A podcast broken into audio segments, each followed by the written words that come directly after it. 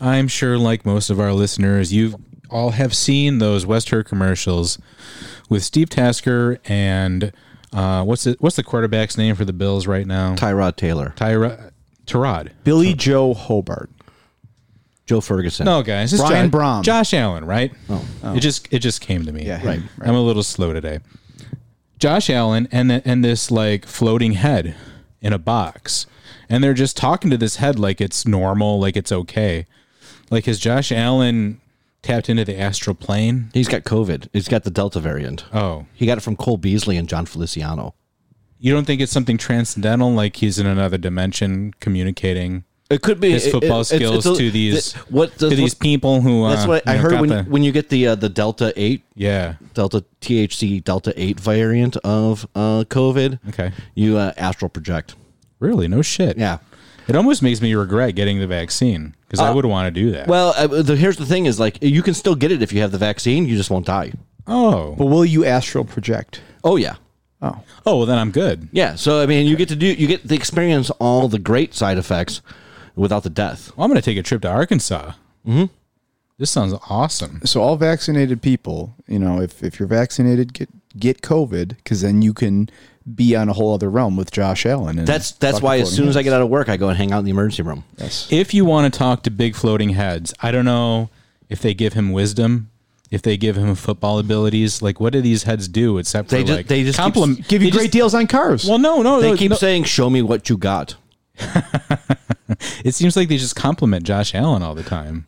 Like very nice people complimenting Josh Allen. I, But don't that- I, could, be- I could use some of that. I could use some cheerleaders, some That's, big that's floating head cheerleaders. even the giant floating heads in Buffalo Yeah. are terrified that Josh Allen will leave us and we'll have nothing good. oh yeah, that's about it. Mm-hmm. Even our otherworldly like overlords are like, no, please. Well, I've got to ask you: Has Cole Beasley seen these floating heads with Steve Tasker? And you know, Cole Beasley's seen a lot.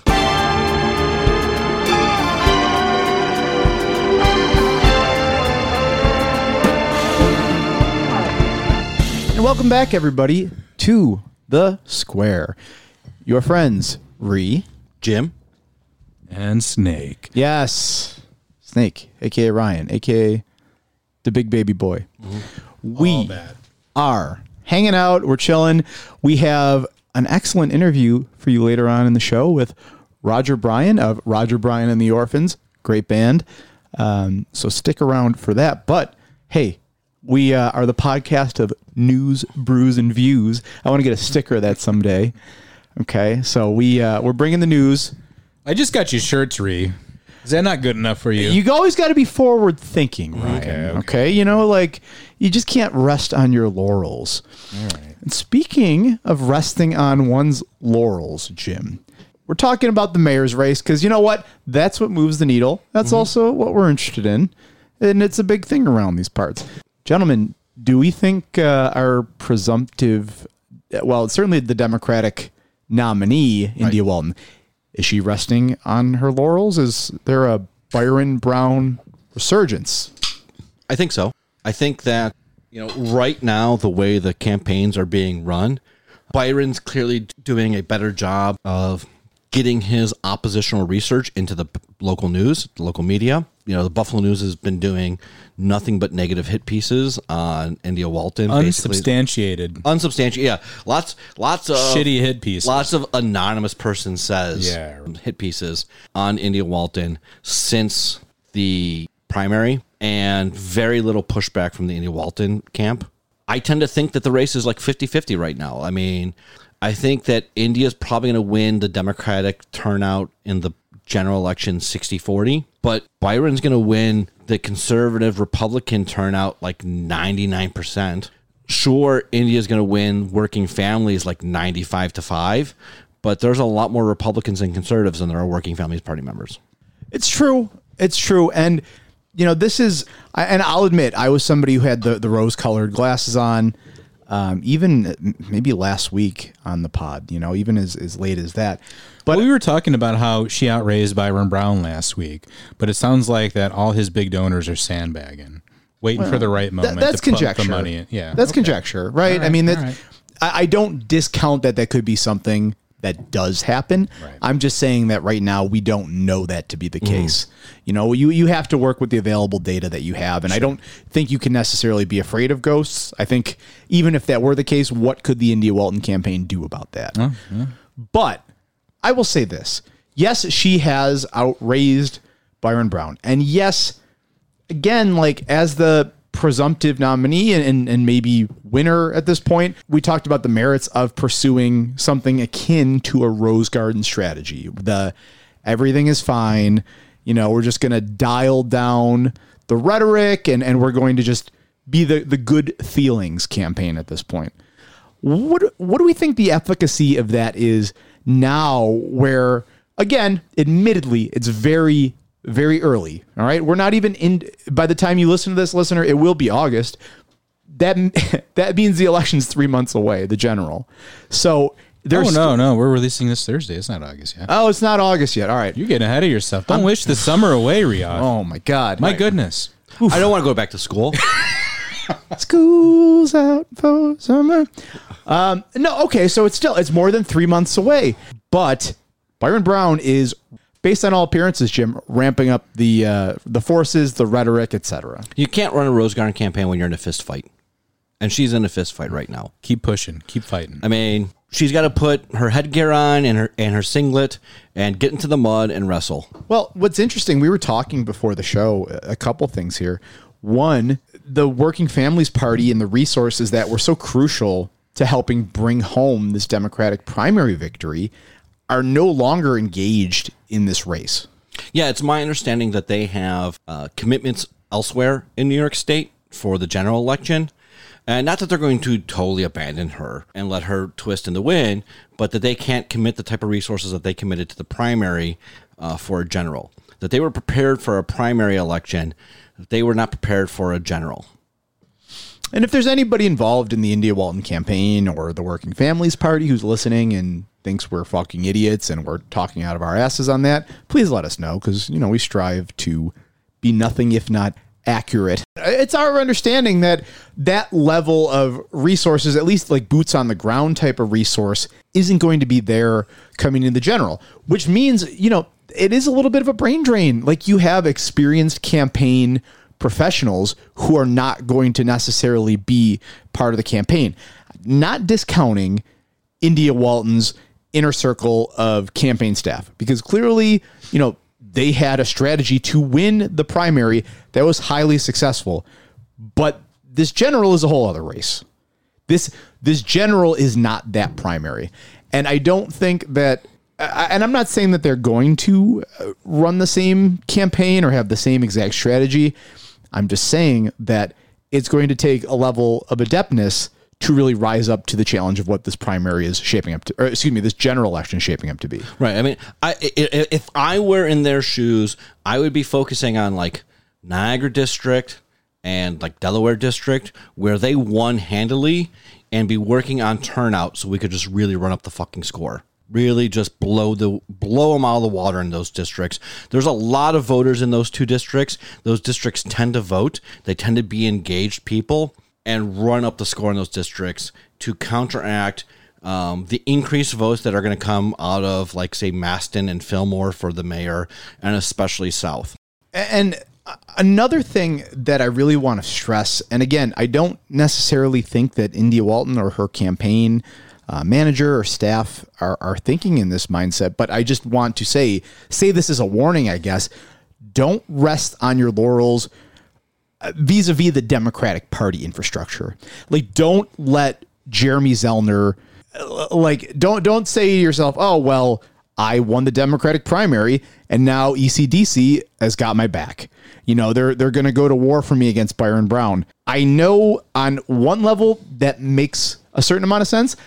On the other hand, you ran a campaign like India Walton did to go against the entrenched power structures aka the ECDC and the Jeremy Zellners of this fucking community. Well, and and I mean to that, even in the paper recently, Zellner was wishy-washy on the fence type whatever you f- phrase you want to use is like do they actually support india walton anymore because as these articles keep coming out these hit pieces keep coming out in the paper you know he's getting colder and colder feet and so Is she not yet listed on the ECDC site?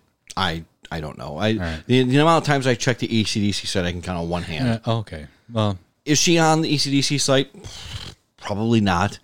I mean, not if not if anything that you know Zellner said in the paper recently has anything to do with it, where he was like, "Well, you know, we're still, you know." playing you know checking our odds and, and seeing our chances and you know you know we haven't committed to anybody yet Yeah, I mean, and his track record speaks for itself about you know what his efficacy is as the leader of the Democratic Party around here. And it's like if you're the Walton campaign, and again, I'm not accusing them of of doing this. I'm just saying that there is a warning there, and I think they. I, I would like to think that they do know this. That they that's not their their method to victory. But I'm curious to see what they believe it is because right now it appears to me again the rose garden strategy, for lack of a better phrase, that we're going to be the good vibes. You know, we're going to be the beloved um, you know, single mother, you know, who who worked and really like bring that narrative there. Again, this this is reminiscent of a couple different things. I mean, we did see uh, some threat when AOC won her congressional seat that Joe Crowley was going to, you know, run against her and, and AOC won that convincingly. Um, but in large part, it was by consolidating a lot of the existing power structure around her. Yeah, I, I, I mean, I don't even know that this is a rose garden strategy that we're seeing right now, as much as like it seems like a strategy like, well, we already won, it's already over, but it's not over. I mean, the mayor Byron, he has a lot of money, a lot of resources at his disposal. He's got a lot of people who are going to jump in because they for one reason or another, mostly because he they owe their jobs to him. He he knows that you don't need to actually physically write his name in. You can use a stamp to do so. So I, he, I was going to ask, should we talk about the stamps? he's gonna buy like thirty thousand stamps, and it might be three or four dollars a stamp. Maybe it's a little bit less if they just use like one use stamps.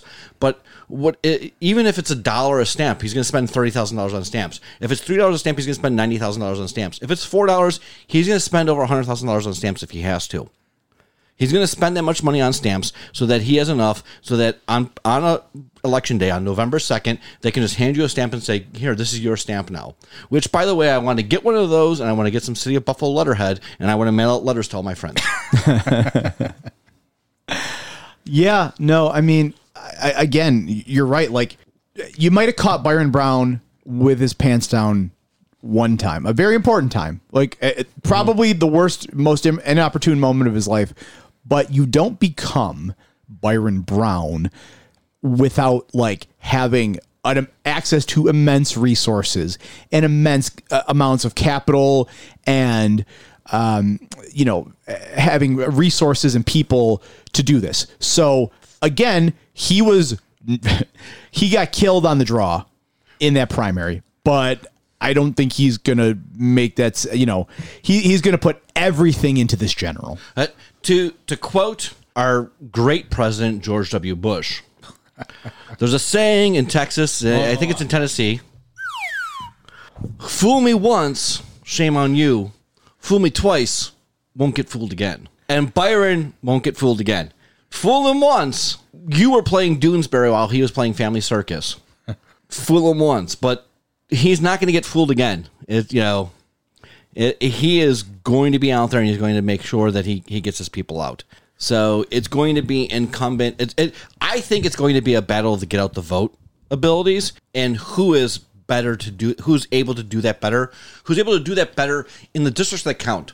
Like, like both of them should ig- ignore North, like Joe Golombek's district.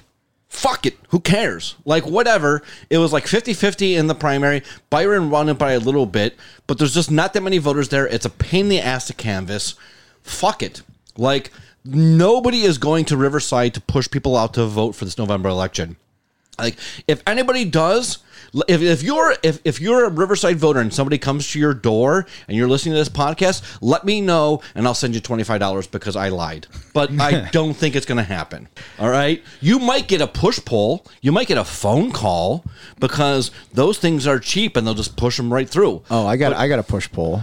But nobody is actually coming to your door if you live in North, like in that Joe Golombek district. Now, if you live in Niagara or Delaware or South or Masten or Fillmore or Ellicott, people are coming to your door whether you want them to or not. Yeah, and, and look, like the way that the Walton campaign won that primary was just pure, pure hustle, and it was just like the most amount of hard work that you can imagine putting into a, a primary campaign, and you really caught like an entrenched, established politician off guard. But now it's going to take double the amount of that. You know, like it's it really there's no rest until this general election is over, and I. I, I think that again, I don't want to shortchange anybody on that campaign or their staff. Like they won that primary, so they have done enough to earn our respect and earn, you know, us giving them leeway to say, all right, you know, let's see what you've got. But I also warn that it, it ain't over. Ree, you and I are boxing MMA fans, right? I, I do. I like to watch uh, Conor McGregor's leg go. Well, that's a perfect example. You know, the, the saying goes in those kind of combat sports, don't ever leave that to the judges. Don't ever leave it to the judges. Knock them out. Go for the knockout. Do it. It's the only sure way you're going to win. Right? India needs to punch the mayor in the throat right now. Yes. Metaphorically. Sure. Or literally. I don't care. Um, I just I just want to comment. You, you If you do you think do you think she would do you you don't think she'd get more votes in South Buffalo if she walked up to the mayor, punched him in the throat, literally? That'd be awesome. I I guarantee you, people along Seneca Street would be like, "Well, she's the kind of broad that I want." You know, I just wanted, and it's funny you mentioned that. We you mentioned that a little bit earlier about South Buffalo too, um, and I, I just wanted, you know, we we talk about Uncle Jimmy's story time, but uh, Uncle a little little Okay, couple stories too. Um, I, I want to talk about South Buffalo briefly, just because I, I I'm from South Buffalo. I identify as somebody who I grew up in South Buffalo in the first ward. You know, I consider it in many ways home. I, I know I no longer live there. Um, but it is a home to me and I have very deep and close ties to South Buffalo. And it's funny because there's a, an attitude that South Buffalo is uh, like as a broad swath, just this racist, you know, recidivist, whatever, basically Trump country. Um, and and certainly some of it is. You know, some of South Buffalo is you could hardly distinguish them from a lot of the reactionary Trump leaning people. But South Buffalo is a very big place. South Buffalo is not just the place of white reactionaries, it's also home to a very large minority population. Like, yeah, when a lot of people think of South Buffalo, you think of McKinley and you think McKinley Avenue, where all the nice Parkway. houses, McKinley Parkway, excuse me. I, I fucking live there and I can't even remember the streets. Um, McKinley Parkway, and you think of Abbott Road, uh, of all the Irish bars in the Irish district. But South Buffalo is the South Buffalo of Seneca Street, a historically downtrodden street. Um, you know, a whole area where it's it's pretty much some of the worst economic blight that Buffalo has seen. Uh, a lot of people on Seneca Street have been dealing with for many fucking years. South Buffalo is also the South Buffalo of Hopkins Street, which really, really gets overlooked when we talk about it because it's not a large street, but it's also directly adjacent to. I can't remember the name of that site over there where they pretty much had like a huge toxic dump Yeah. where people have been getting fucking cancer since the 70s. Okay. So, and that, hey, wouldn't you know it, that's a primarily uh, minority Latino area over there. All right. So that's South Buffalo too. And there's South Buffalo South Park and South Park High School, which again, by and large, has a large minority population. A lot of uh, a lot of black kids go to that school. At least when I was growing up, I, I don't think that's changed too much, just based on the demographics. I also know that's a school that a lot of people were bussed into from, let's say, the East Side, and you know, uh, it it became like the place where a lot of black people went to school in the city of Buffalo, um, along with a lot of poor whites in South Buffalo too. So all this is to say that South Buffalo is not just like whatever stereotype you want to put to it. There are a lot of there are a lot of good people in South Buffalo too. There's a lot of fucking people who are the left behinds in this country, in this city, who nobody really thinks gives a shit about them, mostly because it's true. Right, yeah. Uh, that said, I bet yourself still goes 70 30 for the mayor. But you know why? Because we don't have election day as a national holiday in this country.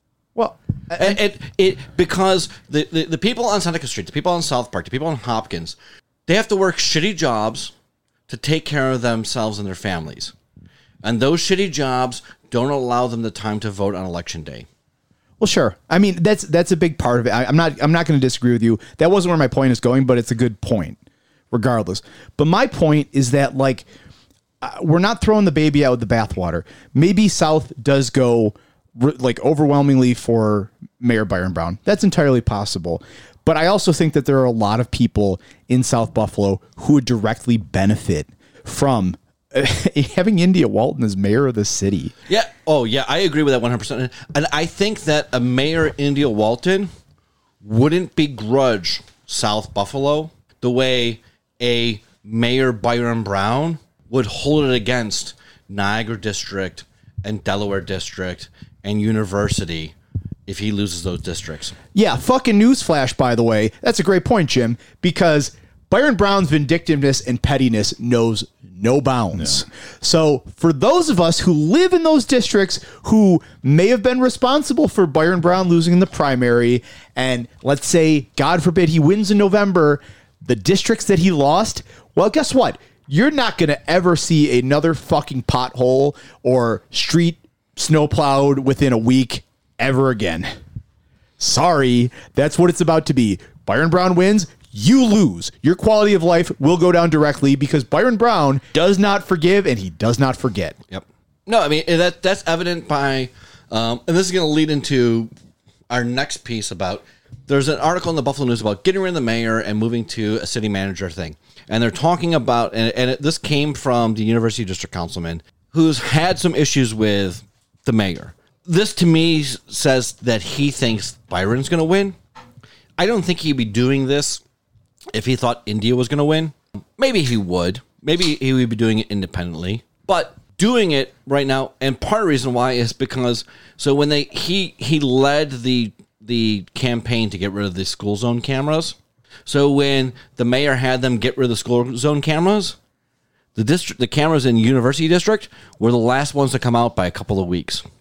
Yeah, we talked about this last week. Right. Yeah.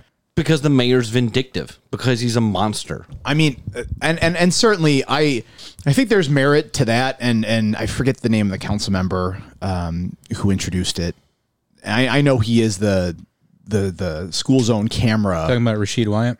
That's exactly what we're talking about. Yeah, Rasheed Wyatt, who is who is a known Byron Brown, you know, antagonist. So he he certainly is not known to be in the mayor's bag. However, awfully suspicious fucking timing. Like I, I get it. I understand they might be political opponents, but uh, I had a semi-viral, aka I had uh, 20 likes on a tweet that, that didn't even tag India Walton. I just put her name in the tweet in the Buffalo News article of this. Um, but I said like, hey, India Walton wins the game and they try to change the rules. Yeah. And it's just like whether or not this is something that you think Byron Brown is going to win and now you're floating this, A, either read the room or B, you've read the room and, you know, this is what you want to get out there. The, the the implicit messaging is that one way or the other, we don't want an India Walton mayor mayorship. I forget the actual fucking noun for that, but it just reads like that. Mayorality. Mayoral. Let's call it. Mayorality. Yeah. So I think it's just it's fucking garbage. I'm sorry. Yeah, so friend of the pod, Rusty, our boy, which oh by the way, happy birthday, Rusty. Yeah, happy birthday, Rusty. Happy birthday, Rusty. We had a very rusty birthday. We'll uh, we'll play you a spirit anniversary formation journey for you. Yes. But he uh him and, and both friend of the friend of the pod Jason Knight in response to this Buffalo News um, this article uh, tweeted about a moving to a council manager form of government, um, which would, as Rusty says here in this tweet, would require changing the city charter via referendum. If the council's willing to go that far, why not go all the way and make it a hashtag community rights people centered charter? And then um, shares uh, his his blog post from Cornell with with Jason makes a lot arguing of just for sense. that. So we Yeah. we've talked down here about the city charter. We, we've talked about the, the you know like Changing the, it. the char- changing the charter and making it citizens rights based. Um, I it if they're willing to go that far to make it a city manager, I don't think they're willing to go that far to make it citizens rights. But uh, maybe prove me wrong, Common Council. Prove me wrong. Tell show to me that you care more about the citizens than you care about yourselves. Well, I, I don't I don't foresee this being an actual possibility, and and whether this is um, you know a little bit of backbiting at Mayor Brown by by Rasheed Wyatt, or if this is a, a hit on Indy Walton, you know, subversively, who who knows? But what we do know is that there's going to even if even if India Walton, again the Democratic nominee, does win, Jim, we could very well see her tenure be under siege from the jump. Um, Ken Kruly, a friend of the pod, he's never been on the pod, but I'll call him a friend. He, uh, what was this piece in the investigative post about the control board? It was actually on his, uh, I think it was on his blog, Politics and Stuff. Ah, Um, he was talking about how for the last several years, the mayor has been spending down the fund balance that the city's had to cover budget deficits. The fund balance that the city was forced to build under the last hard control board. Now the city is running out of money for a rainy day, as evidenced by the American Rescue Plan coming around, and all this money is coming to the city. And Byron's like, "Well, I'm going to spend 110 million dollars, or roughly that amount, on basically like covering the amount of deficit I have in the budget." you don't get to a point where you're electing a socialist, a democratic socialist mayor like India Walton without the city being in many ways complete disarray, which is evidenced by Byron Brown's financial uh, mismanagement here. But I mean, boy, talk about an uphill battle for you know India Walton if she does win this general election November. Like, what would and, and we can? This is very far off in the future. India Walton is in for the fight of her life now. It's starting to shape up to be. But let's say she does win this. Let's just forecast a little bit. What would having a hard control like or control board be like for somebody with the aspiration of India Walton, Jim? I mean, it would be nigh impossible. I, I guess the, the the one thing you could say is that you know she wants to rearrange city funding in a certain way. If she's willing to make the drastic cuts that she talked with us about in January to certain departments, she'd be able to find the money to rearrange things. But you know, she'd have to raise taxes. She would absolutely have to raise taxes in the city of Buffalo. You can't have however much the budget gap is is per year. But I mean, I'm going to guess it's about 107 million because that's about how much the mayor said he's going to take of the American Rescue Plan to cover expenses. That's a pretty large fucking budget gap for a city. So that's operational budget, right? Right. It's not capital expenses. Is that operational budget lowered because of the pandemic this past year? Or not the budget is lowered, but the funding for the budget. Maybe Is it, I know he's been cutting into that that rainy day fund for however many years, but is it just exasperated by the pandemic right now? I mean, it, probably to a certain extent. I'm sure like sales tax yeah. has been ex- exasperated by the budget, Right. You know, but I'm sure parking tickets, the the fun, the revenue Right. from that took a hit. Right, and the revenue from that took a hit because they were extending the they were giving blanket clemency for parking on both sides of the street during the week because people were working from home, so they weren't getting parking tickets. They didn't raise as much money off of the speed cameras as they thought they would raise because they had to get rid of them. There's a whole bunch of things that didn't that you know cause some issues from the fundraising. You know, the the city owns a lot of the, they didn't get as much money from parking, right? They they own a lot of the parking in the city. And with people working remotely and not coming downtown, they probably weren't making as much money off of the parking department. Sure. So uh, yes, I'm sure all those things are true. That's not 107 million dollars. Yeah, it only gets harder from here. Like for India Walton, winning the primary, eh, as hard as that was, was the easiest thing that she will have had to do politically in her political life. It, it- we we talked about it on the show. Well, not- until she runs for president. Sure. Uh, we talked about it on the show that, you know, and, and we're and we're not I mean we are gen- we're, we're beautiful geniuses here of course but it doesn't take a fucking rocket science to figure out that hey it- a rocket scientist I Whoa. should say uh, I'm spitting all over myself here today. Um, it doesn't take I'm gonna have an Elmer Fudd moment. It doesn't take a smart guy to figure out that um, you know that it wouldn't be easy for India Walton but she's in the shit now. You know win fuck win that general and now it's like the looming specter of the control board. But we'll we'll cross that bridge when we come to it. I say don't think about it now. But listener it's something to keep in the back of your mind as the popular democratic nominee who won that primary is now facing you know just this crazy amount of pushback from pretty much every institutional force imaginable. Right. I mean, if you think that Governor Andrew Cuomo will hesitate for a second to institute a hard control board on the city of Buffalo if India Walton's mayor, you are living in a totally different fantasy world than I am living in. And I'm living in a fantasy world, but you're living in a totally different one than I'm living in. And we we've uh, I'll just we'll we'll wrap up on the mayor stuff here um, in just a second. But I, I I think we would be remiss in not bringing up the uh, that terrible hit piece in the Buffalo News last week that came out just like really right after we recorded uh, last week's episode. It was something to do with. Uh, somebody was drug dealing out of her old apartment that came from like an anonymous source who turned out to be a landlord. Is that right? Yeah. So just completely unsourced, but it just came from this one guy who said, "Oh yeah, I think there was some drug dealing going on in that apartment." Right, and there was never any charges filed against her or the person that he uh, accused of running. Uh, not not from the, the the person that he was saying was living there who was selling drugs had some charges filed against him, but not at that time, not during that period. Just complete mudslinging by the Buffalo News, which you know I, I'd like to do more of a deep dive on in the near future because it is getting it is getting out of hand, and that fish wrap is already. You know, we we've known it's been terrible. Anybody who lives in this fucking city who sees that newspaper knows it's been just god awful for years. But they're taking it to a whole new level right now. I mean, to to allow somebody to anonymously just slag the presumptive mayor like that is crazy. I mean, it's just insane. Like to to do no modicum of research and be like, oh, okay, and they're like, well, this person wants to be anonymous because they're afraid of retaliation. When it takes like the average person all of ten seconds to search on the internet and find out the name of the homeowner, the property owner. Well, speaking of the the Phelan Buffalo News, Jim, um, to to move on away from the mayor's race here, the Phelan Buffalo News recently had an editorial, which I'm pulling up. I just had it up. Here it is.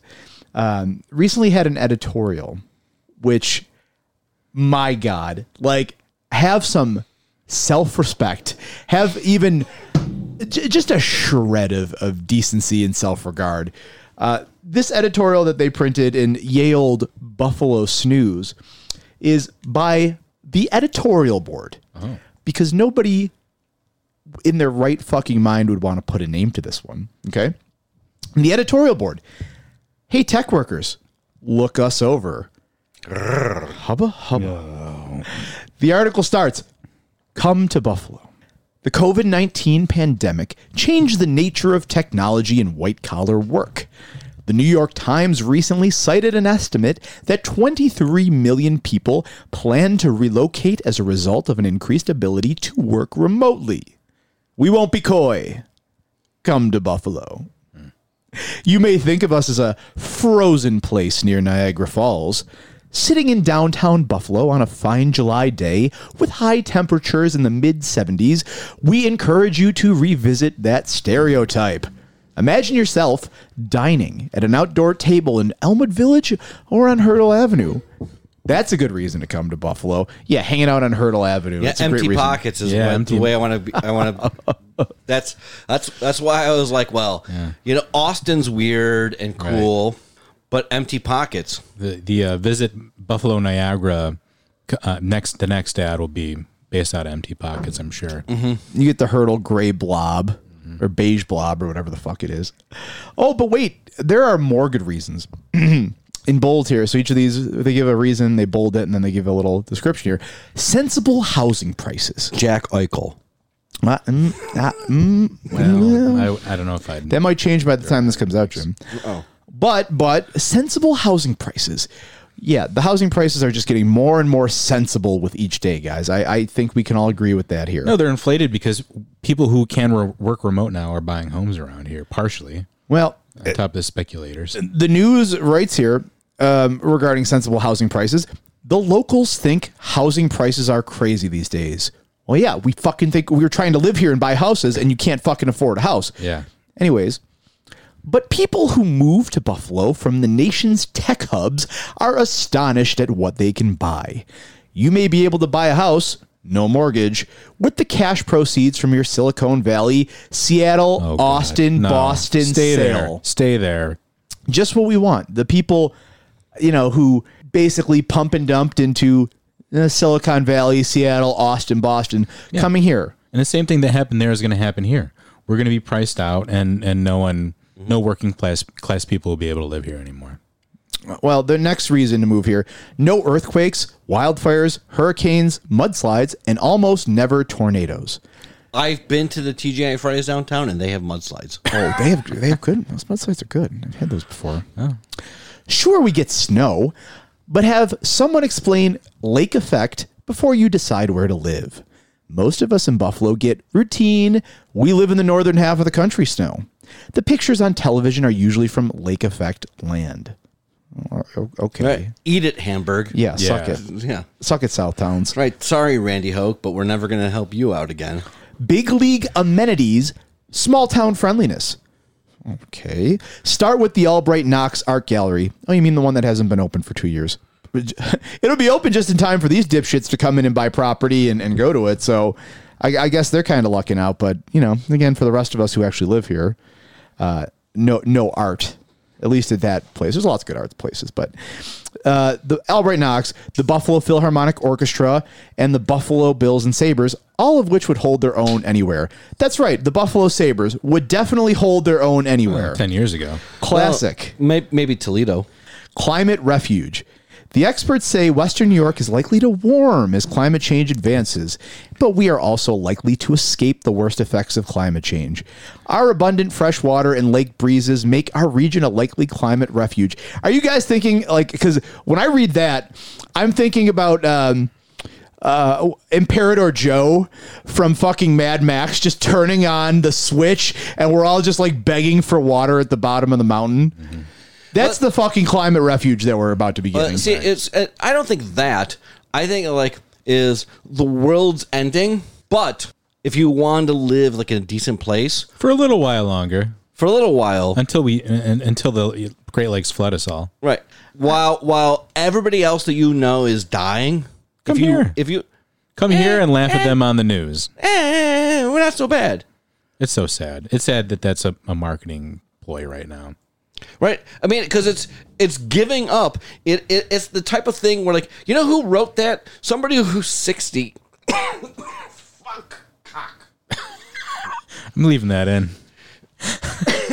they, they, they really, Get they it really, all out, Jim. So somebody who's 60 wrote that because they know that like the climate is going to be terrible for the rest of their lives for the next 15 years or whatever their terrible lives uh, how long they're going to live is 20 years at the most until they get into a car accident because they're they're rushing to get into the new Chick-fil-A on Hertel Oh God. they're like, well, at least we'll be good weather-wise for the next 20 years for my life. But and they're not thinking about like the 8-year-old who's like, yeah, I can't wait to be a 20-year-old in the only habitable place in the United States Yeah. and then be a 40-year-old in a place that's not habitable at all because it's anywhere in the United States. Listen, I, I, I work in the tech field. I, I hope I'm not considered a tech bro. Maybe I am. I don't want this. You're part of the Yang Gang. Am I part of the Yang Gang? Uh, Are you shitting me? I don't want this crypto power plant. I tell you that. Well, well, we'll get to that in just a second. Although I, I do want to say that at this point, the Buffalo News should just give uh, the Buffalo Niagara Partnership their own byline. Yeah. just make it official. Like just say uh, written by the Buffalo Niagara Partnership because at least that would give them a little bit more decorum than uh, the editorial board. And there's a lot more to this fucking trash. You know, the, the standard like, oh, we have architecture and you're close to Toronto. I'm so and- tired of hearing that. And shit. we have more breweries per capita than Texas has barbecue joints. You're gonna need all that booze to get through life in the next 50 years. Yeah. So, uh, just in case you're wondering why the price of everything is just going to go up exponentially, it's because the Buffalo News is doing things like courting, you know, fleeting capital that will stay around for maybe 10 years and then fucking leave the area and leave you, the listener, a person who presumably lives here and plans on living here maybe the rest of your life, uh, make your life a lot worse. So I'm not opposed to, you know, new people. People are welcome to come here, but what they're explicitly advocating here is for capital, like rich people to come in, up the prices of the houses, gobble up the houses that you can't afford anymore. And uh, you know, just the price of everything's going up. So the crypto plant, Ryan, we're on Tech Bros. Yeah, tech bros. The Tech Bros. Crypto. I'm sorry, crypto's over. Well, not Crypto's over. Crypt, crypto's over. So of course now is the time for Western New York to jump on this. Right. Exactly. Although this is a Canadian org, uh, company. Oh well. So again, from the Phelan Buffalo News, North Ton- blockchain company chief says North Tonawanda power plant deal would create jobs. Oh, I, I bet it would. We love it, folks. We love jobs. Jobs. I, I just uh, one of my favorite like series of videos is like Connor O'Malley just going around Wall Street and he's like, "How do I get money? Give me the money." just like crazy eyed and like blood streaming down his face, and that's what I think of whenever I see these jobs headlines. If there's any, if there's anything the local leaders the around here know how to do, it's create jobs.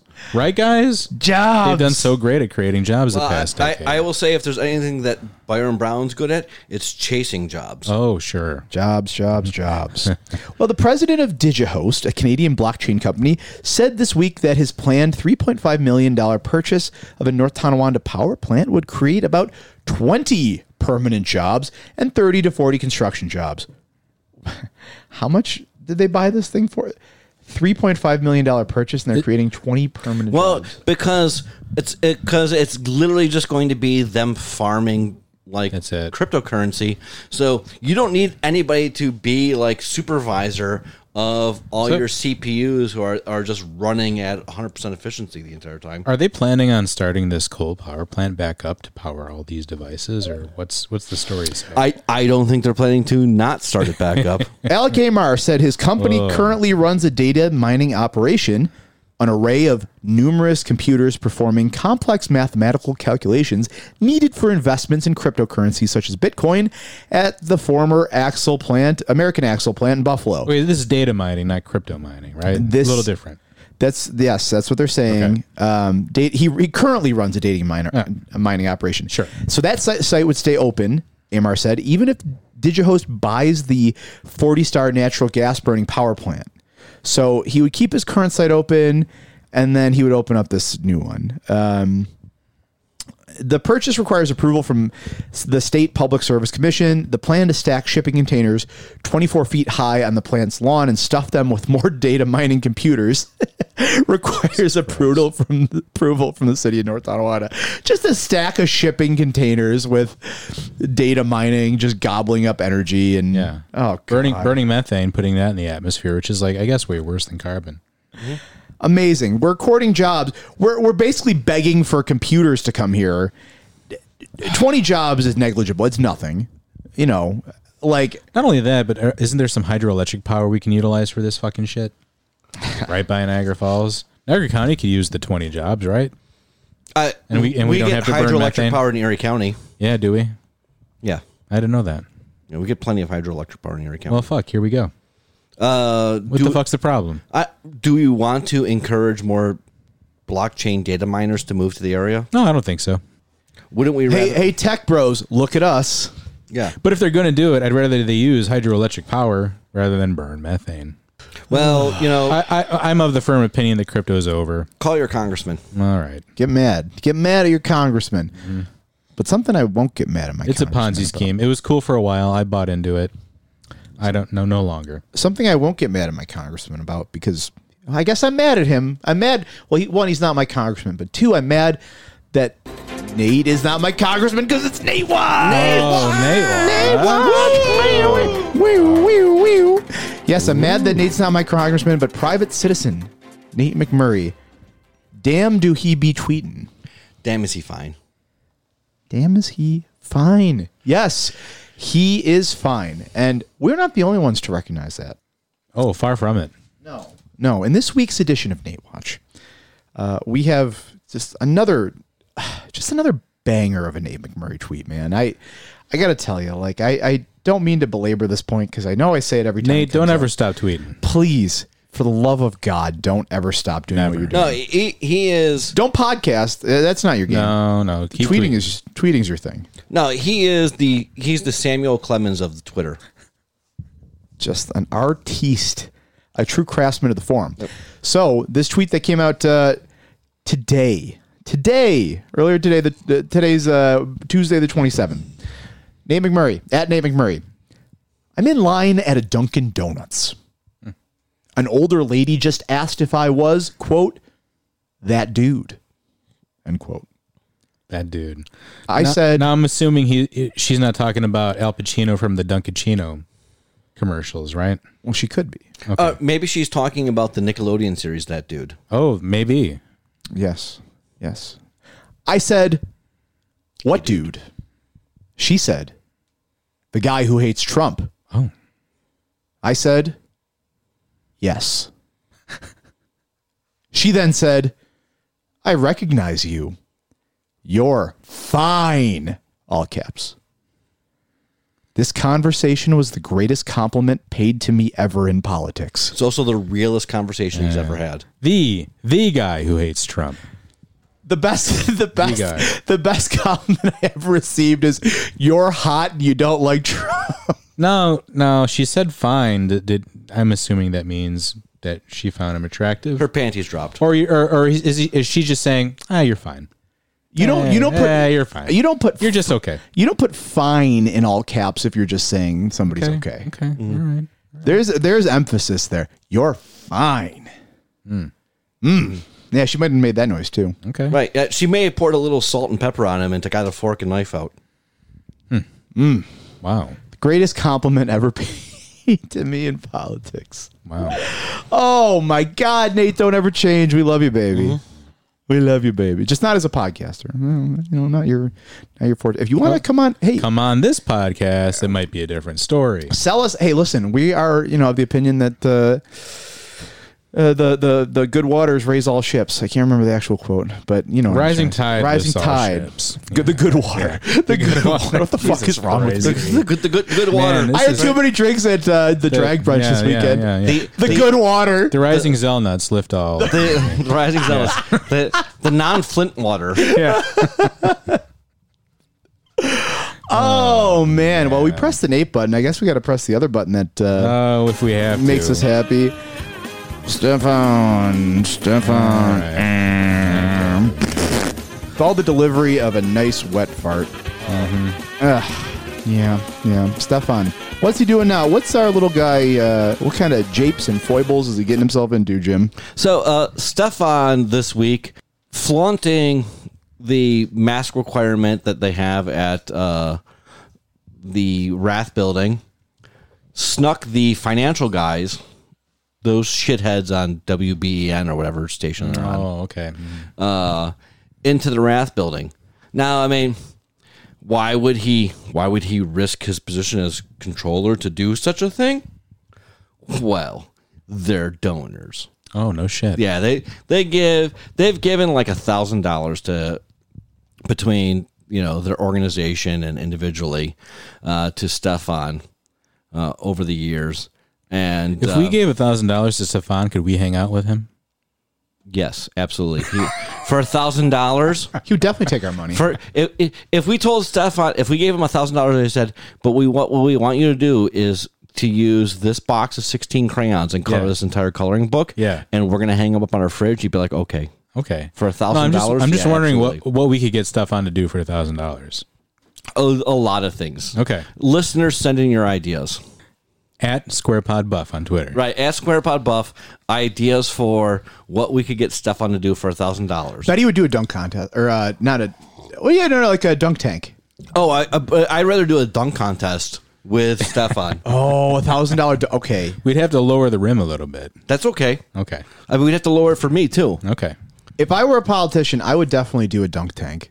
I, I feel like if, as a fundraiser, slam dunk. Mm-hmm. You know, not not not any kind of wordplay there, but really, like who? Even if you like the guy or or woman or you know whoever it is, like, isn't it like uh, rewarding just to see somebody powerful get their head dunked in the water? Friend of the pod, Pat Burke, did a dunk tank last year as a fundraiser. Yes, that's right. That's right. That's probably what I was thinking of. Do more of that.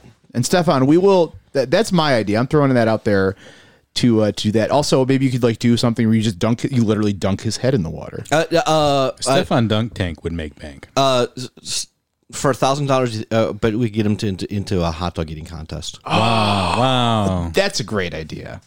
That's Uh, fantastic. I, I'd like to see how many hot dogs Stefan can shove down that maw. Well, we'll just have him talk to your dad. Right, See if yeah. you can get him into a, like a, a, a surprise Right. hot dog eating contest. Oh yeah. Perfect. Well, And, then, and then the other thing with Stefan this week, because that wasn't enough. Oh, is what that- else we got? So, so if you run for office in New York State, whether you run for a state office or for a local office, you are required to make a political committee for each office that you run for. So let's say I'm Snake, Yeah. and I'm Snake, and I'm going to run for Good luck being me in my shoes for a day. uh, well, in, in in in your slithery boots. That's right. uh, and I'm gonna run for town board, and I win or I lose, doesn't matter. Probably win because I'm Snake, Okay. and then I want to run for county sheriff. Yes. I have to make a new committee, Completely different committee. completely different committee. Different campaign, different office. That's how. That's just how law works. yes. Say you run for county sheriff first, and you want to run for something smaller, then you're like, ah, I want to run for town board. Got to do it all over again. Still got to do it all over again. Okay. And let me guess, Stefan's not doing this. Stefan, why he's got a committee for county controller, which he pretty much ran his congressional campaign out of last year, Yeah. which is illegal. Yeah. So he's running for supervisor in the town of Hamburg. He's doing mailers, he's doing po- polling, he's doing all this stuff. Hasn't created a committee for supervisor for the town of Hamburg. Okay. He's doing literally everything out of his county controller office. Wow, that's not county- good. Yeah, I mean it. Well, not good, illegal. You and I have two words for the same thing. When you say tomato, I say tomato. Yeah. That's what I um, meant to say. right, My yeah. vocabulary is limited. Illegal. Illegal. Illegal. So, Stefan, if you're listening, I don't know. You know what? Do you keep doing what you're doing, and, and hopefully, like o- October like 18th, the state board of elections censors you right before the election, and you and you get shit on with a great big press release in the Hamburg Sun right before the election Now there's a fundraiser. Shit on Stefan. he might not go for that one. Oh, for a thousand dollars. I bet he would. well, he would for a thousand dollars. I bet. You know, it would be funny if he if he if he got censored though, um, and that's the S U R E spelling, right? Right. The- you know how many you know how much hay he'd be able to make with that that he was censored because he appeals to the lowest common denominator. So censored Stefan, I, I could see it. He's censored, folks. Censored. What I mean, what what if he was convicted of a crime? He was censored. He was censored. He was censored. Censored Stefan. Fired for truth. Well, enough of uh, the crazy Yeah, I've had enough of talking. I'm fucking fuck that guy. What what's going on uh, in uh, the cultural section, Jim? We we've got a little uh, a little Tappo Day Club update. We do. So I saw this uh, via a, a Facebook friend. They posted a receipt that they had from going to Tappo Day Club this past weekend. What was circled on their receipt was party of one, and then also circled was the automatic gratuity added for a large party twenty percent. And apparently, because they they How much did they weigh? well, you know That- that's not correct to ask. a girl I'm never sorry. tells. Yeah, right. uh, the they accosted the staff member there and was like, "What the fuck is this?" And they're like, "Oh, we just add gratuity to every check." Great business model. Do it. you're doing great, sweetie. Awesome. Wow. Just just suck the suck everything dry. Every last fucking bit of meat on the bone before that place goes under. Jeez. I hope the workers at least get those tips. For Christ's sake. Yeah, good luck. Yeah. Oh, how about uh, Buteras, Jim? I, I think we have a little update uh, on the Buteras front. Yeah, well, a little story came out in the Buffalo News last week. right? Oh man, we're cribbing a lot from the Buffalo. I don't like it. I don't like Yeah, that. I I, know. always feel uncomfortable. I'm like, I know you people don't know anything, but I, I still have to rely on you as a source. It. uh Oh wait, no, it wasn't the Buffalo News. I don't know. Oh, thank God. Yeah, it was. I'm, I'm getting this from WGRZ. Sorry. So I don't know. Owner Butera says teenagers with no experience are applying. He can't get he can't get anyone with experience to work for uh whatever the minimum wage is for Tipped workers. tipped workers. Yeah, Yeah, like like four and a quarter, Yeah. or whatever it is. yeah. Is he is he like asking for people with a master's degree Uh, to yeah. apply to Butera's restaurant? Right, right, yeah. For, for fuck's sake. Please apply. uh, Please have two degrees from Johnson and Wales and the CIA. Yeah. So like, is he one of the? I I mean, looks like the article says he's one of those people who are just so certain that uh, people are, are are staying on unemployment because they're too lazy to work. you know, this messaging. I mean, credit to those who are behind this messaging nationwide because this has really taken hold as a narrative. I mean, certainly we've seen it here. Like the Ted's hot dog guy had something similar to this, uh, as I recall. And there's been a few other businesses, and now it's just become accepted as common wisdom. Yeah, it's common knowledge, and it's like, how many people do you actually fucking know who are doing this? Well, I don't know anybody. There was an article today, and I can't remember because I read because I'm smart. I read a lot of national papers. Oh, yeah. Um, There you go. no, was- I can't remember if it was the Washington Post or New York Times uh, had an article today. How uh, in that like states that did not extend the unemployment benefits are having similar issues with workers, especially in the service industry. Oh no shit. Oh my god! And, and it's like I live in the town of Lancaster right now. Mentioned this on the Kim Beatty show. Yeah. I live near the intersection of Central and Walden. Right. There's a bunch of warehouses and bullshit like that up and down Walden. All of them have now hiring signs out front. They are hiring literally anyone who shows up for like 18 to 22 dollars an hour plus benefits. Yeah. Why would you work at a restaurant where everybody hates you and treats you like shit? Yeah. People are fucking garbage right now to people. Right. They've always been, but especially now.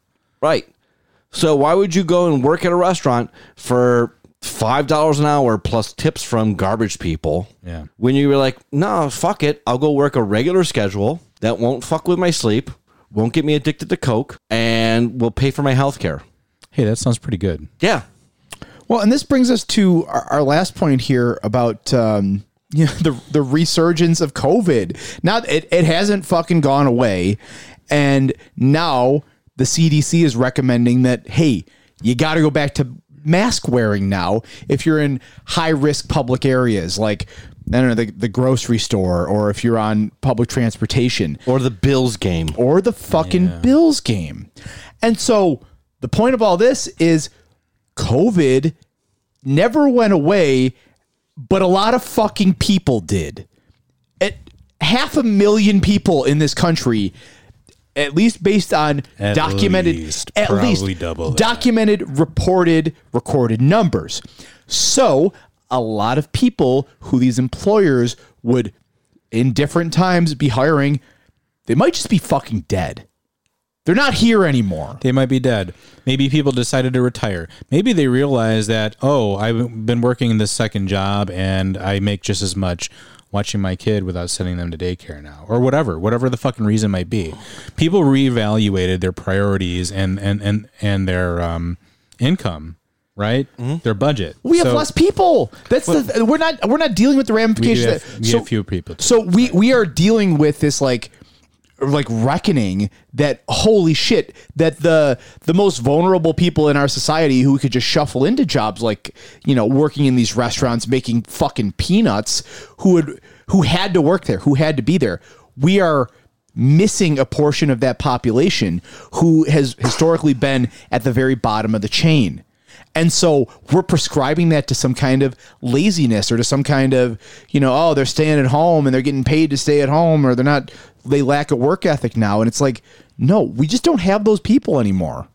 Well, I mean, I don't want to dismiss or diminish the amount of people that died, but I really think one of the real things, and one of the reasons why restaurants is seeing a shortage of workers is like, so it's really hard when you're working 40 to 60 hours a week to find another job. It's really hard to look for another job Yeah. when you're spending that much time on your current without, job. especially without paid time off Right, yeah. to interview. So when these individuals got unemployment and were being paid for unemployment, they had the opportunity to look for other jobs and they found them. The restaurant, the service industry has yet to adjust to the the idea that people are like, nah, fuck it, it's just not worth it. Yeah, I mean they they they don't. It's quite obvious that that particular industry has not dealt with the ramifications of having a scarcity of labor. You know, it, it's that's an industry historically labor has been cheap and plentiful. Mm-hmm. Where hey, you fire one person and you have another one waiting to line up at the door, and now it's not that anymore. But yeah, Delta variant guys, I I don't even know what to say. I, I I'm so shell shocked and I'm so I, I'm numb to a lot of the stuff that it, it, it just has and, and not numb that I don't believe in it or that I don't think that it's not a serious crisis. I'm just so like living in a state of disbelief that we had to stay in our homes basically for a year and a half and that it might be something that we have to live with again. Oh, sure. Yeah, I mean, I uh, I'm not emotionally ready for it. I haven't lost the weight I gained, so I'm not physically ready for it. it's going to be very interesting to see what government's response is. You you have a lot of people who are like, who are still don't tread on me, don't force masks, don't make don't mandate vaccines. It'd be great if not taking a vaccine only affected them, but it doesn't. Right. I mean, I was having this conversation with a friend a couple of days ago, and you know, and and they they are a individual rights champion. Okay. I don't want to say they're libertarian because that might not be far enough right for them. And they were still like, not getting a vaccine is just selfish.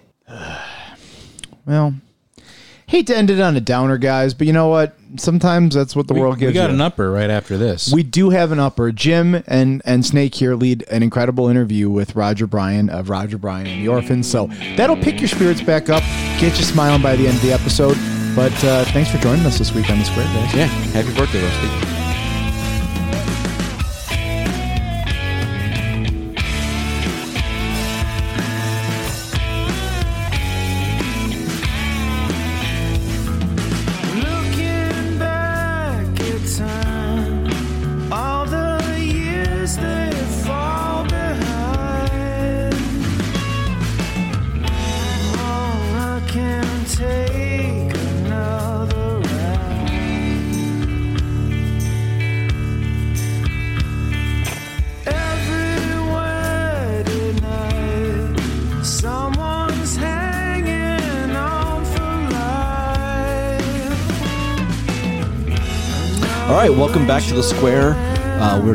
Our interview segment, and we've got Roger Bryan of Roger Bryan and the Orphans, a local band here to join us.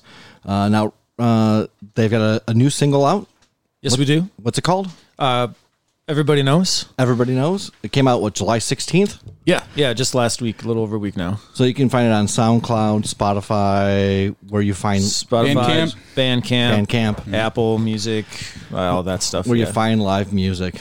Yep. So we're gonna talk to Rog about like local music and like the scene and you know him personally, what the band's doing. So uh, you know, hope that we uh, we sate your thirst for a little bit of local music. yeah, finally a candy episode, right? Yeah, We've I done mean- a lot of vegetable episodes lately, and we got we got to get back to having some fun again. Right. Yeah. I mean, I would say that the Kim Beatty episode was like candied vegetables. Okay, okay, okay. Like, like we we added a lot of brown sugar and butter to that. Brown sugar and butter, like uh, like what's that? Green bean salad, Yeah. Yeah. or, green- or, or like maybe a, a, a sweet sweet potato, sweet uh, potato kind casserole or sweet Yeah, potato yeah, yeah, like or like i was at a wedding this weekend and we had glazed carrots Oh, and, baby. and i would say the carrots were like 45% brown sugar it was i mean they were delicious That's, that's what you want in a wedding. right and i would say that the carrots weren't overcooked they weren't too soft Okay, they al were just- dente. yeah al dente there was nice, nice toothiness to them There you go. All right.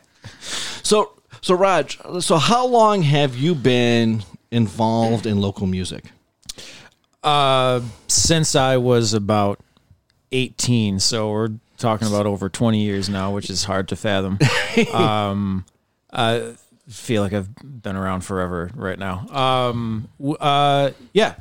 After uh, I started playing, um, coming out of high school, when the sort of what we view as sort of like the previous, uh, you know, current at the time generation, folks like Girl Pope, that were uh, you know happening at that time, um, and we as as we kind of grew up and you know started forming our own bands. Um, that sort of turned into the you know Star Trek: The Next Generation version of Buffalo Right. music, and that's where our band, uh, originally the Old Sweethearts, and you know the label Harvest Sum that we had at, uh, that started around that time, um, kind of kicked in and um, been around ever ever since. Still Yeah, plugging what, away. What year did Harvest Sum come around? It was right around 2003, 2004. I Okay. think was when our first uh, record came out. Um, and yeah, that's when we, you know, we kind of devised that as a as an umbrella to kind of try to build, um, you know, a core group of bands and build shows around that and releases to try to, you know, just create a new scene, something for people to latch on to. Yeah. Uh, at that time. Yeah, I, I, I was, I was going to guess around there because I remember going to a, a Harvest Sum Christmas concert at Mohawk Place. Oh wow. Oh yeah. Um, uh, Yeah, we was- kept those up for several years until they finally there was it was one of those things where like one year it- for whatever reason it just it didn't happen for whatever uh, purpose and then we were just like we were out of the Christmas game Right, And the- someone else took Christmas over game. yeah yeah. Did you, have you ever put out a Christmas album? we did in Wow. that probably that first that The first, first Harvest year, Sum Christmas that first Okay, year, okay. I, I still have the Christmas album. Oh, no shit. Oh, with wow. like a couple of Sleeping Kings of Iona tracks, Yep. and you know, Us, Bill Nihil was on there. Yep. Oh, that's um, cool. We actually got like Jimmy Chambers uh, Yeah. from Mercury Rev was on there. They had a song. Uh, yeah, it was fun. That was we did that really fast. Uh, that was a blast to do. We had uh, we had big dreams at that time, and that was a that was a nice start. Where it was like we're doing a holiday party. Not only can you see these bands, but yeah, you're gonna walk away with a record of some covers, but a lot of original Christmas songs that we you know had written, and uh, yeah, it was great. yeah, Cool. It's good. I always wanted to write my own. Uh, All I want for Christmas is you. yeah. You know, yeah. it's- just make it big. It's, it's already been written. Un- Unless you meant you, E W E. All I all I want for Christmas is sheep. And then like it was Um, very particular, yeah, like well- Australian herders were very into that song. I don't think that's been done. Well, you know, among other people. So, uh, so Rod, like, so you've been involved in the game, in Yeah. the in the biz, as it were, for so to speak. a, a while. yeah. What's different now than when you first got involved? Like, what are, like what are the big differences? Like, some of the some of the same venues are around. Yeah. Some of the venues aren't around anymore. We'll pour one out for the Continental, but I mean, what, you know, that's Frank's fault. Uh, the the the biggest thing uh, is probably the change over the years um, of the sort of scene based uh, papers and coverage that the that the city had. Um, when we first got going, and, and for a little while, or even before really we started, I feel like this was something that was in place that we. This is part of the reason that we learned about all this stuff is that I was, you know, reading these local papers that had, uh, you know, photographs from Nancy Parisi. Yeah. It's- Girl Pope just played at Showplace or whatever, you know, Continental coverage of bands, uh, and you were constantly getting updates on what was going on. You had, you know, album reviews and things on. There's a whole week- ecosystem about it, yeah, right? there was. That doesn't exist anymore. No, those those uh, little rags are gone. Um, you know, and there's not a generalized publication that really focuses any attention on that anymore. What'd you have? You had Art Voice. You had um, the Buffalo News did some of that stuff. and you had a couple of Beat. The, beat. yeah, on like Buffalo Nightlife was like a, a rag that Yeah. was out Yep. for a while. There was one that was like rock stars or something like Yeah. that. Like you know, um, so you had like these things that covered these gigs that were done by original musicians. Right, not not just the cover bands, right? Because the cover bands, like, if you want to go to Queen of Heaven Carnival and see a cover band, go nuts. Like, Yeah. That's gonna happen every year from now until the, end of like time. West Seneca burns to the ground. Like it's like it's always They're, gonna. they're huge in the suburbs, right? The cover bands. They're- That's Well, like uh, get your get your lawn chair and, and listen to some White Snake. Well, even when we talked to, remember when we talked to Marty Boratin? Yeah, right? yeah. We talked to Marty, and he said like the bands that complained the most during the COVID shutdown were the cover bands because those people do that as their living. Right, right, right. Right. Yeah. Um, so like they're big, not in just the the suburbs. Like you know, they play in the cities too. Like Nice. like you know, like they Yeah, they do. They get shows. I mean, that's like I said, that's that's their living. So if you want to see that '80s hair band, like they'll be around. Like that's gonna that's gonna happen. The people who didn't complain during COVID were the original bands because like they all have other jobs. Right. Right. Right. Like you know, or or they got really forgiving like girlfriends or boyfriends who take care of them. Like like one way or the other. yeah, it was it was a drag, but uh, you know, we found other things to do. I mean, we were in the initial shutdown, we were um, home recording in our own uh, places and passing back the tracks, you know, to do demos for songs like this and the ones that are coming up. Uh, so we tried to be, uh, you know, useful. You know, we're like, all right, well, we can't play, we're not practicing, but you know, wherever we left off at the space, you know, prior to this, well, we can at least kind of sort some of this out in demo form, be productive, uh, get something accomplished. You know, originally we thought even we were gonna put those out as singles, uh, but then we quickly realized like this isn't how do you make records. You don't you don't you don't email tracks back and forth from your basement like. Uh, but it was it was useful. It kept us communicating. It gave us something to work on. Um, until the time came that we were finally able to kind of get back into a room, you know, together.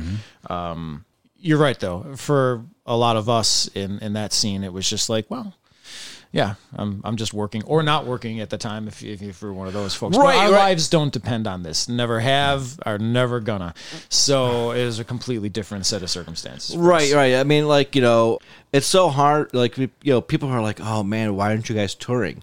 Well, because we have other jobs. Well, and it's really it's expensive. Like It's expen- yeah, It's really a, a money losing proposition most of the time, right? Yeah. Well, you know, um, you know, there's some people out there in other, uh, you know, states that you know are fans of ours, and anytime, you know, if we would sneak out to do, if we were playing like New York City or something, you know, and they'd get, you know, hopeful, like, hey, you know, maybe you can come up here or whatever, and it's like. Nah, it's not going to happen. Right, Like yeah. the the cost to just and the effort to try to fill shows to get out there and get back home. Uh, it's it's a bigger endeavor. I think. I think You got to rent a van, lug, lug all the gear around, right? It's it's logistically, it's got to be difficult. To go. Yeah, if you're lucky. I mean, in I mean, we used to always, uh, you know, we would do little jaunts, uh, you know, a few cities at a time, uh, and come home. That were always good. You know, we never felt like uh, we had bad shows. You know, they were well enough attended. We got we felt fortunate, you know, for that where we were playing. You know, and it, it was it was a blast. A lot of the time, we came back kind of even, which was cool. Like if you come back even, that's That's a win. Like you, yeah. you did well. Uh, you know, so no harm, no foul. That's great if we can do that. But if you start to get beyond your little circle where you can do that for a few days and come back, yeah, that's uh, that's manageable. Beyond that, you're looking at you know one week, two weeks, whatever it takes to get there and back, and you know, uh, and play every night, which is really difficult to do. Um, yeah, it's not an easy, not an easy game. So all of our any of our friends that have managed to survive and continue doing that over the years. Like Two Cow Garage is a great example. Uh, you know, it's uh, it's it's brutal. It takes a real commitment, and it's not easy to do. I mean, a, a lot of times you're doing it for the love of playing. Oh, yeah. Yeah, absolutely. That's you know, you. We were lucky over the years that um, through you know friends that we made in bands in like Ohio, and we were able to kind of circle around each other and keep playing and share shows and split. They'll come to Buffalo, we'll come up there, which is you know what you're always trying to do is link up and create that. And it was good. And so we were able to build a little bit of a small uh, extended fan base in different corners. And there was some uh, postcard was this is this uh, like a email group that you know was created back in like the Wilco Uncle Tupelo days, Right. um, and and those folks are amazing. You know, they they pick up on all sorts of small pointless bands like us and they and they love them you know and they and they follow what you know what they uh what they do and they buy their records and so those are the folks that are like can you come to Arkansas? And it's like, no, I wish, I wish, but you know, we're never going to be there again. Like that one time you saw us there was that's that's it. Ma- Imagine driving a band with however many bandmates you, you, you have, and you have to get to Arkansas. You have to get sick of each other after a while. Well, the one time living that on we beef went jerky there, from 7-Eleven and all, you know. we yeah. flew there that time. Oh, you flew? That Oh, okay. yeah. that was that was for a two cow. Uh, that was their ten year anniversary show, which was one of the greatest you know things we ever Yeah. got to be a part of. Uh, a two day weekend at uh, uh, up there, and uh, it, was- it was awesome. Well worth doing it. Uh, that was the only way we could have done it though was to to jet down there. Mm-hmm. Yeah, uh, well worth it though. Yeah. No, that's that's that's fantastic. You know, we were we're talking about like, you know, playing out like where in all the cities you've been in, where are your favorite places to play? There was the Treehouse in uh, Columbus, Ohio. Was great. Um, we would go up there. We'd play with Ghost Shirt. Uh, our friend Ryan and that band eventually took over the bar for a period of time, um, and that was always great because it was always ended up being us and and Ghost Shirt or someone that we brought up with us. And uh, you know, at, in that period of time, like we knew a lot of those people and. Uh, got you know thankfully got to be you know come friends with them. So it was you knew when you were going there it was like going to a second home to play a show. Um and the same thing for them. They'd come here to play mohawk you know with us and uh, they knew that they would have a quality time. That's definitely one of the favorites. The rest i mean we've been to a bunch of places that were all cool in their own way. Uh you know mercury lounge was cool. I don't have a great like affection for particular places other than No? those to be honest they they don't really stand out to me uh getting there and coming back playing the show is kind of its its thing you get done uh and i don't really kind of really remember a whole lot Doesn't seem like you stick around that much, right? No, You're we're just- there. Oh, we you- would we would stay there, but Okay. it all just kind of turns into. Honestly, I remember us in various places. The place itself, aside from like the treehouse, uh, or uh, like Valentine's in Albany was great. Mm-hmm. Um, that's maybe the other one that I would highlight where our uh, we became friends with Howard, who ran that club, and um, every time we went up there was was amazing. We would have a blast. Uh, great shows, and we would stay there the whole night. You know, with him having a good time. I always think of it more of like this is the four or five of us. You know. Moving through a game board and like whatever spot you landed on, it didn't really matter what square it was. Just we were there doing what we did and having fun, and that's I, I remember that. I don't. Bash uh, remembers everything. He can remember every club we played, you know what year it was, you know what happened that night. I don't remember that stuff. I just kind of remember these sort of like feelings and you know vague memories of you know us being around these places. Um, sorry for all the other clubs that we've played. I can't remember. Yeah, that's well. all right. Well, we'll make sure that they give you a good Yelp review. Yeah, right. yeah, yep. Uh, Is there a middle finger emoji on Yelp for them to give back you know, I, to I, me? I don't yeah, know. yeah, yeah. That's the reverse Yelp review, where like the, the place reviews you. No, it's not. It's on them for not being memorable, in my opinion. Right, right. Yeah, to- No, no, no. Anyone that, listening, Pittsburgh. please don't Yeah. misconstrue what I'm saying.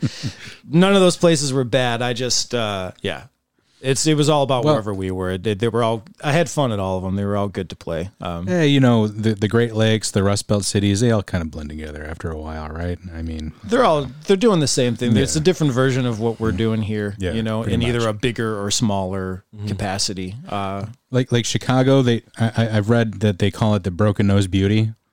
I think Buffalo's more like I don't know, maybe a, a Chris Pratt body, where they where he yo-yos in weight. You know, sometimes he looks good, sometimes he gets gets a little chunky. Right. With a Steve Buscemi face, where it's where he's not he's not good looking, he's not ugly, but it's just a very interesting face. It's a very interesting. Yeah, Yeah. It, it, it's uh, I and I would like to see like somebody if if one of our fans could Photoshop Steve Buscemi's face onto multiple Chris Pratt's. Yeah, Like- Buffalo through the years. Right, right, like Guardians of the Galaxy, Pratt, Right. Chris Pratt, season in like the summertime, but like the wintertime is right season Parks like and Rec. season three Parks and Rec, Chris Pratt, Pretty much. right, like like oh I've been having more chicken wings and blue cheese, Yeah. Chris Pratt, as Yeah. opposed to like Everything's been closed for a year, and I've just been in the house. Yeah, right, yeah, yeah, just we all got a little Parks and Rec body during that period. A period. little of time. bit. A little bit. Not ashamed to say it. So, uh, so, so what's coming up and what's new with Roger Bryan the Orphans? What do you guys got going on besides this single that we're gonna play later for everybody to listen to? we got the single. We have a show coming up. Uh, first time finally getting back on a stage after all of everything that's happened. Um, on the 14th of August at Mohawk Place, uh, playing with the Soul Butchers. Um, we were happy we were clawed our way onto that one. Just desperate for like, can we get on some show anywhere? Just squeeze us on. We're we're in the mood to play. Uh, so thanks to them for letting us on that. Um, and then we're going into the studio in a couple weeks again, beginning of August. To we've got a bunch of songs laying around that are more or less ready to go. So we're going to be uh, doing another chunk of recording to keep a stream of singles coming out. Uh, Either singles or you know they might sometimes we may or may not um, pair them up as little twofers or Right. whatever seems to fit right at the time. Um, and just keep those pumping out uh, through the end of the year into next year um, is kind of the plan from this point out. Um, kind of cooling it on. We're in about full length records at this point. Made a lot of those, and uh, love the album format, but um, the idea of being able to get through things quicker. That's such a process of Right. creating that and getting it done and out uh, is always such a it always takes longer than you want it to and you think it's gonna uh, and i like the idea at this point of uh, you know just being able to have more fun like as we learn things at the space that are new we can run in record them throw them up on spotify and bandcamp move on to the next one if there's you know a couple new songs the next month we can record and get out you know a month or two later uh, is really appealing to me i'd rather just keep songs out there uh, rather than waiting for like an oh well maybe in a year and a half from now we'll finally have a record Right. able to Oh. be released by the time Seems like it's a new mode of doing things, right? I mean, it, it's it's it seems like it's better for you creatively, right? absolutely uh, i think so it's And you can exciting. do you can do that now. Yeah, it, it definitely there's a bit of that trend, like uh, you know, around the world. Uh, You know, bigger artists that you know all through this pandemic, and even before, uh, where you would just get, yeah, here's a random single, here you go. I don't need to worry about you know a whole record. And yeah, like because we just put out this single, and I'm excited that I know that like we've got four more that we plan to do in August, and that'll give us a little bit of a backlog to be able to you know get them out as needed Right. um, give them a little bit of breathing room for each one and then uh, you know keeping uh, you know a product out there uh, it helps too because one of the issues especially when you don't have uh, any kind of coverage like we were talking about before from anyone else it becomes a struggle I, at least for me i feel because you know we're That's we're on you now. We're not Yeah. promo people. We're Yeah. not salesmen. You know, we're not built to hype ourselves. You know, that's not something we enjoy. At least I don't. Having something like this is nice because you're able to keep something fresh out there, draw attention to it without feeling like you're beating a dead horse. Like, hey, you know, keep you in mind, still out. It's, only been three months. Like, Right. don't forget, you could buy it still. I hate that. You know, after the week that it's out, I'm like, well, I don't really want to bug anyone about this Yeah, anymore. yeah. I feel, you know, it, it's unappealing. So this way we can stay. Uh, it gives us a reason to promote something because it's something new, not uh, not just trying to push the same thing for six months. You know. For the new single, everybody knows. I really like the artwork. Uh, looks like it was that was taken on a shore of a beach, you know, the beach somewhere, right? Yeah, that's out. Um, what's the little beach off of Fuhrmann there? Gallagher Beach. Okay. Okay. Yeah. All right. Yeah, that was a fun Nice. day. That was me by myself on the beach with that frame. I got asked about what it was that everybody knew about uh, countless times while taking several photographs as the sun was setting at different times of day. Yeah. Yeah, and then someone. I, I remember the first one. I was taking pictures. You know, I'm just trying to mind my own business, trying to ignore the awkwardness of like, yeah, I'm the guy on a beach with a message on a picture frame. You know, and uh, I kept. I started hearing people saying like, you know, oh, what do they know? What does he know? Somebody's like, oh, he's probably got someone buried in the basement. And I was like, really? Is that necessary? I'm just Come you on, know, that's a dark do place I look like that kind of guy? And Right. would, Yeah. would I really be? Is that the message? Ah. So yeah, that was uh, an interesting uh, time taking photographs for that. But uh, it- so you know, it was cool in the end. That's this seems like it's another creative outlet that goes along with creating, you know, putting the singles out, right? You get to do that probably every time. Yeah. Uh, and, you know, anytime, everything that we've always done through the years was always an opportunity either for ourselves to try something out or to try something out with someone else. We were always um, kind of hopping around between different studios or recording with different people, someone else mixing, uh, you know, and you just, you get a fresh, you know, experience through that, which is cool. Ryan Besh, uh, who was in the Orphans for, you know, a huge chunk of the time, and is a really great graphic uh, artist. Uh, he was always doing our artwork, um, and he still wants to. And it, uh, he- you know, he did keep you in mind. Uh, our last record, stuff like this gives us the chance. Like, well, if, you know, if we got an idea, we can just kind of try to execute it ourselves, which is cool. But then at some other point, you know, can bring him back in if we have some other idea that we don't know how to pull off, and you know, or if we're at a loss. Uh, things like that are cool, just to be able to work with different people as needed. Um, and you get to do that more in this capacity because there's that many more releases, you know. So you mentioned you guys got a uh, show coming up August 14th at Mohawk Place, right? Yep. Uh, so what can we expect at Mohawk Place? You guys are opening for the Soul Butchers We're in the middle. There's You're in the another middle? there's another band opening called And the Dirtbags. and the Dirtbags, right? Yeah. Uh, and, and then so besides like covers of Suffragette City, what can we expect for uh, you guys to be doing that? You're expecting something other than that? Come on. Uh, well, given the nature of that show and the fact that we've been cooped up for so long, uh, I think we're going to primarily be focusing on the louder side of our band Nice. and uh, just Cool. really trying to get the rust off and uh, you know just get loud and, and, and get it over with. Shake it know? out. Yeah, Yeah. exactly. Uh, so it should be fun. Yeah. So yeah, I actually wanted to talk about um, good, get into it. with my handwriting here. I wanted to b- bring up the engine hum. It looks like the engine ham. I don't know what that is. Yeah. Oh, the but- engine ham. It's like it's like rum ham and hamby. Oh, is that right? Hamby. Well, That's awesome. listeners of this podcast know what Hamby is. don't go near it. I think I think uh, Hamby came up to us uh, in the backyard earlier today. Yeah, hamby is still around. Yeah. No, I, I, I just want to say I really enjoy the engine hum. It's like a more, it seems like it's a more chill record. Seems like you were in a transition of things right at the time, I'm assuming. Yeah, uh, um, that was right when uh, the Sweethearts were kind of ending. Uh, we weren't sure at the time that we were ending. That's the only reason I did that. Um, we had uh, there's a record that we did after Arms of the Town. We were in the middle of working on that and finishing that. Uh, Andy was in Johnny Nobody, and they were touring a lot, and they'd be gone for a long period of time getting the record done and out sort of taking longer. Uh, and it was just me and Jeff. It was something that you know I had these other songs. We're like, well, let's let's do this. In the meantime, I can put that out, and then we're gonna put the old Sweethearts record out, and we'll just continue on. Everything will be fine. And then you know that's not how it went. Uh, so then playing shows for that, that's how the Orphans came about, and then we started you know uh, working our way through the rest of those records that we made. So. Yeah, that was the first lost record that didn't make it out. Uh, um, was in that period, Yeah. uh, and then another one that, as Matt uh, had had departed the band, uh, we were in the middle of doing another uh, Orphans record uh, after 37, and uh, same thing. That one we didn't quite finish that one, and then things shifted around before uh, you know Matt and Dave uh, came aboard, and things you know changed direction. Uh, so we've had a couple start overs. Yeah.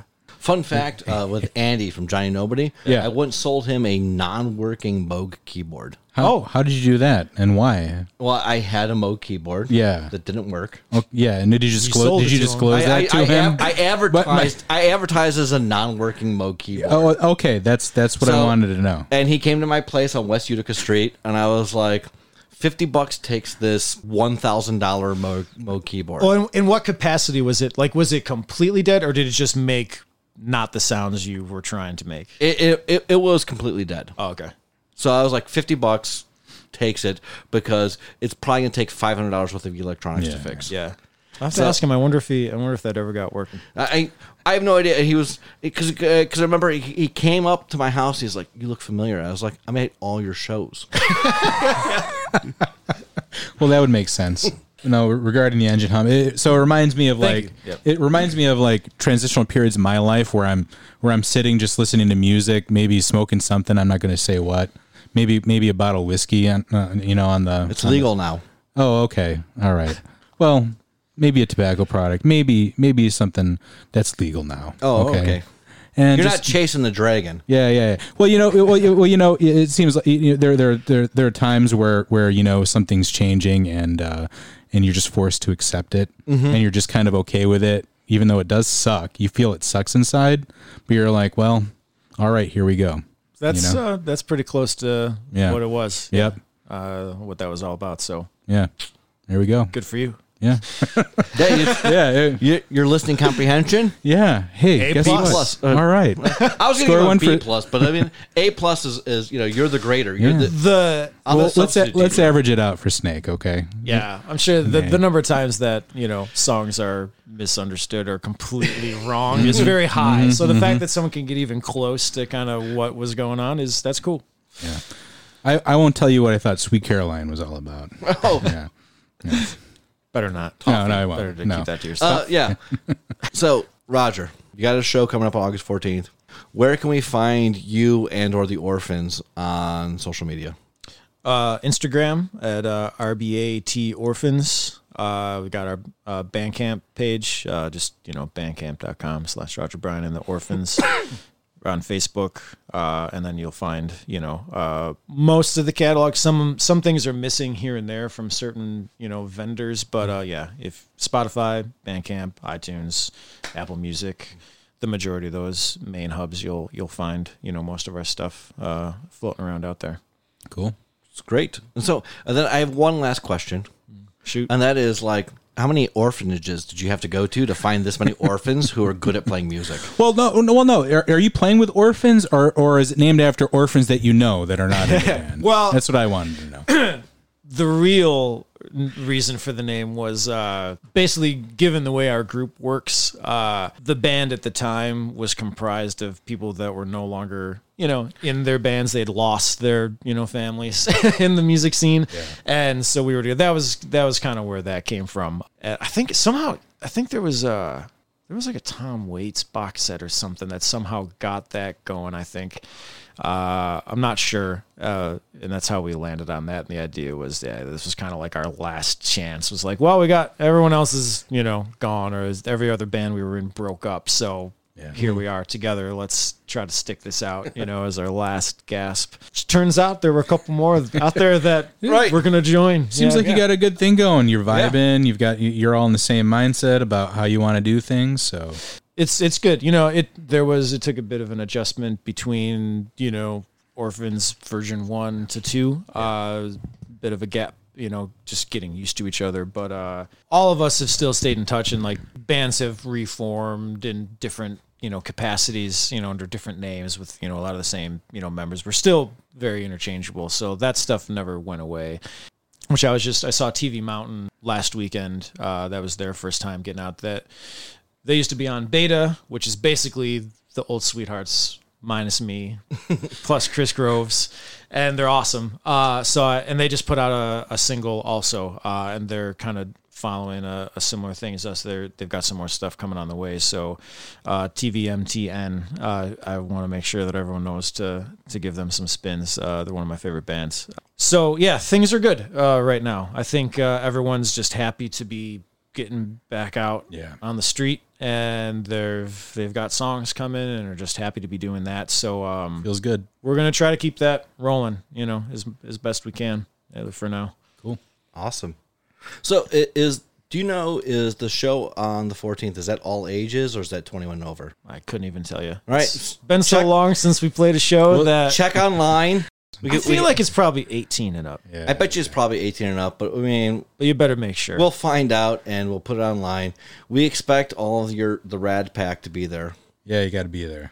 We'll be there in person. Oh yeah. Oh, we'll be there. all right, Plan on it. It's in my calendar. I might even go to it. We might even get Raj there. Well, all right. sounds I don't know, that sounds good. It sounds like a good time. Like, Yeah. Seems like something you I might mean, be interested in. Yeah. If you guys are gonna go hang out, I'll go hang out. Yeah. Right, yeah. Uh, bring some cash. They have PBR there. They do. I think they even. Uh, I want to say they have Narragansett there now too. Oh, do they? yeah, I'm not 100 percent sure, but I think they do. And you can lie to all your friends and be like, "Oh, I was here when the White Stripes played here." Yeah, Because like if the number of people who were actually there, it would have been the town ballroom. it would to fit town all ballroom. those people. It would have been a rich stadium to fit all those people. Like like it, there's like eighty thousand people who are like, "Oh yeah, I saw the White Stripes play at Mohawk Place." No, you didn't. No, you didn't. No, No, 35 people were at that show. Right, yeah. You know? it's it's like uh like I, when I when I saw Bishop Allen play at Mohawk Place. Now they play Bishop Allen's played there twice, but I saw them the first time that they played right after two of their band members quit. Okay. And so like they sounded terrible because they had not practiced with each other. They're like like they literally had quit like two days beforehand and they showed up in Buffalo and they're like, oh and they're just eating like uh Gino and Joe's pizza at the bar. and uh and they they they did, they sounded like trash and it was like me and like six other people. Yeah. Or actually maybe the the band that's most like, like uh, I saw the Walkmen at the, Oh. at the Oh. backstage pub Okay. Nice. That's a good one. And nobody was there. Yeah. There was maybe 15 people there. That's awesome. It was uh I mean we uh, like we just hung out with the Walkmen for like the entire night Wow. because like nobody was there. Yeah. That's super cool. Uh I only went because uh my one friend was in New York City like 2 weeks before and he's like I saw this band they're amazing. It's the dudes from Jonathan Fire Eater. You got to go see them. They're coming to Buffalo. We ended up uh when Kings of Leon's first record came out, they were touring with Jet and they played the Rochester uh or no, Water Street. Water Street Music Hall. Yeah, and uh, and me and Eric uh, just went. You know, we were at that show. I think Donnie booked it, uh, and uh, we were just there in the crowd. But somehow, like at the end, we ended up like hanging out with all those Wow. dudes, and then like going to some other you know place around the corner. And it was just one of those weird things. Where, like we have no reason for them to hang out with us, but somehow we are like, oh, we're in a band too, and like. You know, Jet hadn't put their record out yet. Yeah. You know, so I think they were just happy to be in the states and like, oh, there was it was there was a lot of people there. You know, they opened and uh and you know we were into them when that record came out. We were working at record theater and uh yeah, just one of those weird things where you're like, oh, you know, we're sure just hanging out with Wow, these that's dudes cool. tonight. Yeah, you know? uh, that's uh I I I didn't hang things out. have changed a little bit since Things we have met them changed. back then. A lot has yeah, happened. uh, I was gonna say like I saw Iron and Wine at Nietzsche's. Oh wow. yeah. Uh, but like I went to go see, so like I, I hung out with their opener Jesse Sykes, Uh-huh. who was on Barsuk at the time, and uh, like and I, I remember I was talking to her and the, her guitarist who is I can't remember what his name is, but he's the guitarist for Death Cab, Okay. and like, it was also her guitarist. Yeah. So I was just hanging out with them at the front of Nietzsche's. Yeah. And uh, she's like, "Oh, you're here for Iron and Wine." I was like, "No, I actually came to see you because like you're on this Barsuk sampler, and like I bought your album. I'm really into you." And she's like, "Well, that's cool. You should go watch Iron and Wine because they're really good." Yeah, Yeah, that's just great when people are just you know uh, cool like that. Like when it's doesn't really feel much different than hanging out at Mohawk Place with you know whoever's playing that night. Yeah. that's that's the best. so all right, um, Ryan, what's your social media? Oh, uh, at the real Ryan Steele. I think I think my my my username is let them eat snake now. or Let them something. eat snake. Yeah. Uh, name. Uh, I'm at James Tamol or uh, um, Battle Gym of the Republic on Instagram. Yeah. You can find us at Square Pod Buff on Twitter. Yeah, and I did fix the I did fix the iTunes or the Apple Podcast thing. The pizza you got you fixed that? I did fix the pizza. Well, I, I so I had to add the podcast again, even though you know Spotify works flawlessly. It'll update your photos. Apple Podcasts will not. I tried to high heaven to get that to change, and I could not. I just had to add the podcast again. So you'll see two of the Square Podcast Buffaloes on Apple Yeah, but Podcasts. but go for the one that looks like the T-shirt that hopefully you bought. yeah, right. There you go. Yeah. Buy the T-shirt. Back us on Patreon. Yeah, Uh, join us on August fourteenth. August yeah. fourteenth. For God's sake, come to the show. at Mohawk. You're got to be itching to come to a show It's after a year uh, It's- and a half of not it- doing shit. if for no other reason, it's very close to my birthday, and you can buy me a drink. That's right. Good enough reason for me. Right? Yeah. All right. Roger, Bryan, uh, Roger, Bryan, and the Orphans. Um, Snakes. Yep. I'm Jim. Uh, we'll be back next week, and we'll try to do better. See you next time.